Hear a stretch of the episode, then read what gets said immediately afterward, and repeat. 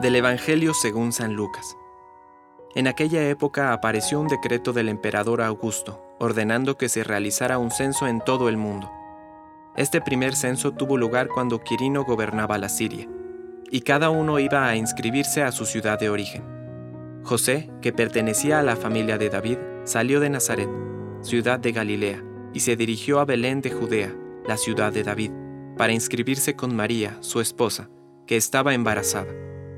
Mientras se encontraban en Belén, le llegó el tiempo de ser madre.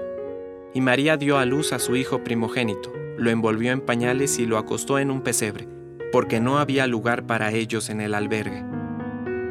En esa región acampaban unos pastores, que vigilaban por turno sus rebaños durante la noche. De pronto se les apareció el ángel del Señor, y la gloria del Señor los envolvió con su luz. Ellos sintieron un gran temor, pero el ángel les dijo, No teman, porque les traigo una buena noticia, una gran alegría para todo el pueblo.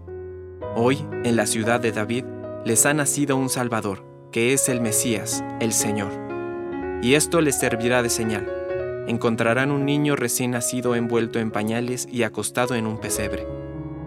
Y junto con el ángel apareció de pronto una multitud del ejército celestial, que alababa a Dios diciendo, Gloria a Dios en las alturas y en la tierra paz a los hombres amados por Él. Palabra de Dios. Compártelo, viralicemos juntos el Evangelio.